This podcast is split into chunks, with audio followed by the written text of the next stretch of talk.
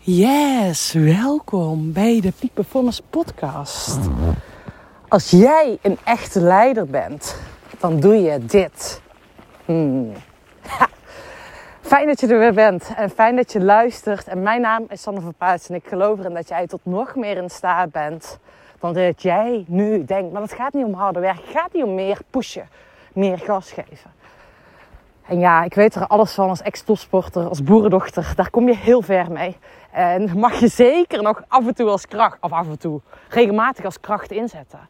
Maar als je daar altijd jezelf op blind staart, dat dat de only way to go is. Nou, vroeg of laat zul je van een koude kermis terugkomen. En daar wil ik het vandaag met jou over hebben. Als jij een echte leider bent, doe jij dit. Ik ben weer aan het wandelen. Het is sneeuw, helder, super mooi. Uh, mijn hond is erbij, ik heb Nora bij. En we zijn echt lekker. Oh, het is gewoon een fantastisch cadeau om nu buiten te zijn. En ik was net even aan mijmeren over gesprekken die ik gisteren had. Ik had gisteren een call, uh, een structurele call die, uh, met, met een leiders binnen de organisaties, binnen de organisatie die ik begeleid. Uh, nou, die, die ik haar begeleid in haar leiderschap, in een stukje transitie waar zij als organisatie in zitten. En wat me opvalt is, niet alleen bij haar, bij heel veel leiders, is dat we puur ons richten op de praktische kant. De inhoudelijke kant. De, oké, datgene wat je met je mind kan voorbereiden, bereid je voor. Het is puur praktisch, resultaatgericht. Dus uh, nou, meer van oké, op welke manier gaan we de meeting in? Wat is het resultaat dat we willen realiseren? Hoe gaan we dat doen? Alleen we vergeten, echt veel te vaak, ik sta echt van te kijken. Aan de andere kant sta ik er niet van te kijken. Want ik was me hier ook niet bewust van. En door hier bewust van te worden, ga je echt een enorme shift maken. Want op het moment dat jij afscheid gaat nemen, dat je door harder werken meer gaat bereiken. Als je afscheid gaat nemen, dat je door meer te doen, meer in die actiemodus, meer gaat bereiken. Oh, daar ligt zo'n enorme groeikans. Want wat je echt als leider ook mag doen. Ik zeg trouwens niet dat je dat niet meer moet doen.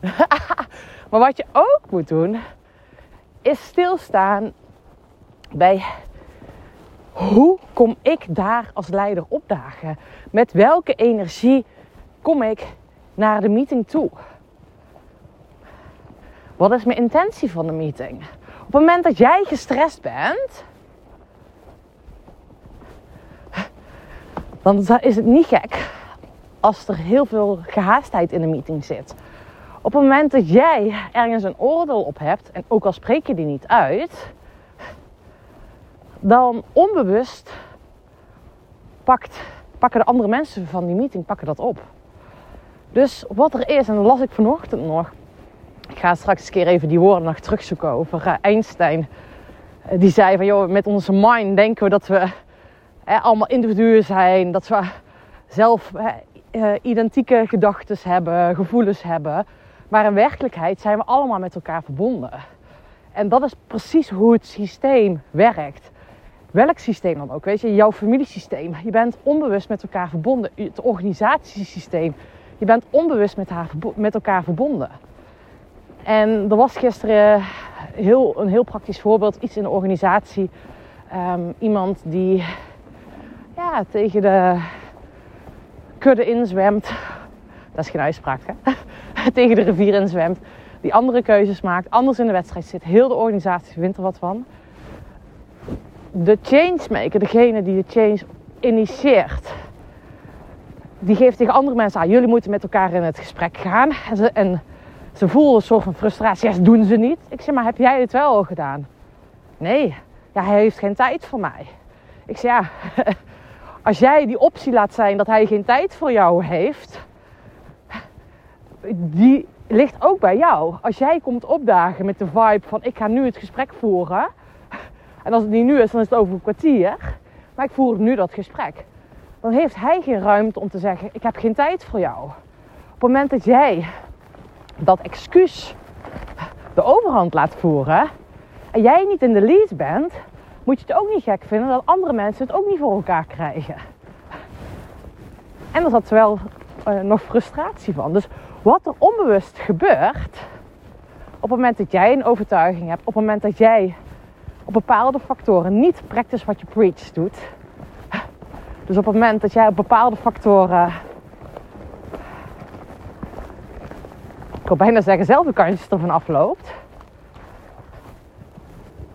Onbewust gaat heel het systeem daarin mee. En daar mag jij bewust van worden. Dus voor de volgende meeting ga jij de praktische inhoudelijke kant voorbereiden. Maar ga jij ook voorbereiden. hey, met welke vibe, energie wil ik zo meteen opkomen dagen? Wat is mijn intentie voor het gesprek? En dan heb ik nog een vraag voor je. En die vond ik op het begin heel ingewikkeld zelf. Maar op het moment dat jij er misschien wel van uit mag gaan. Ik zou ook misschien, hè, weet je, want ik kan me voorstellen wat ik net zei over we zijn allemaal met elkaar verbonden. Jij denkt allemaal dat jij jouw gedachten uniek zijn, dat die van jou zijn. Maar in werkelijkheid delen we de gedachten super. Dat is sowieso een wetmatigheid. Als één persoon iets zegt, deelt, weerstand heeft van wat dan ook, dan mag jij ervan uitgaan dat er altijd subgroepen zijn. Meerdere mensen delen die mening. Altijd is een wetmatigheid, punt.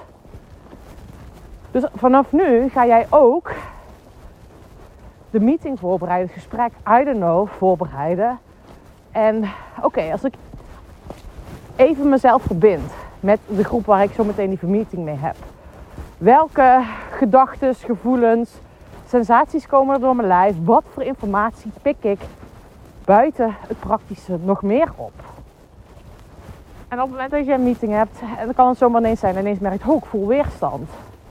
Oeh, ik voel ik neem aan, ik voel, neem waar dat er geen vertrouwen is. Oh, ik neem waar dat, ja, Pietje komt ineens in me op. Ja, waarom komt Pietje ineens in me op? Normaal staat hij een beetje op de achtergrond. En je zult zien dat je deze informatie, zo heeft mij in ieder geval geholpen, dat ik niet als waarheid ga zien, maar puur als inspiratie om vragen te stellen. Dus in dit geval, ik ging Pietje dan extra vragen stellen. En ineens bleek dat hij door een hele heftige periode gaat. Want met zijn vrouw gaat het niet goed. En dacht ik ineens, waar bizar. Normaal zou ik die vraag niet stellen. En nu ineens, omdat die ingeving heb, stel ik die vraag. Um, of over het vertrouwen. Door iets meer rust te nemen en zelf uit te spreken, jongens. Te erkennen wat er is. Het is een lastige situatie, wat dan ook. merkte ik dat er veel meer rust in het team kwam. En dat is zo mooi. Op het moment dat jij. Dit hoef je niet eens als waarheid te gaan zien. Want ik kan me goed voorstellen, net wat ik zei op het begin, de eerste keer dacht ik, oh, werkt dit echt zo? Ja, het werkt echt zo. Dus ook bij nou, de informatie die ik heb, de informatie ken je? Alles wat er door me heen komt. Dat ik ook besef, is dit wel van mij? Of is dit van het systeem waarmee ik verbonden ben? Dan kan het dus heel vaak zijn dat ik van tevoren al informatie oppik richting van klanten. Dat ik informatie oppik van teams waar ik mee samenwerk. Goedemorgen. En dat is gewoon heel erg waardevolle tool. Dat ik ook besef van... En trouwens, dat vind ik echt heel fantastisch sowieso. Ik ken heel vaak de inhoud niet. Van, hè, ik ken, natuurlijk neemt mijn klant mij mee in de organisatie. Hoe die eruit ziet. Uh, nou, de praktische gang van zaken. Maar ja, ik heb echt niet in één sessie door hoe zijn organisatie er precies uitziet. Of wat precieze thema's zijn. Nou, de thema's weet ik wel. dat kan ik heel snel zien. Maar wat ik wil zeggen, ondanks dat ik dus niet alles tot in het detail ken, kan ik voor mijn klant echt die spiegel zijn, die inzichten geven. Uh, ik me in, hey, waar zitten de blokkades? Wat zie je over het hoofd? En de uitnodiging is, dat kan jij zelf dus ook. Ga hier eens mee spelen en kom vooral bij mij op de radar. Als je denkt, oh ik wil hier meer, nog meer mee gaan spelen. Ik wil hier nog meer bewust van gaan worden.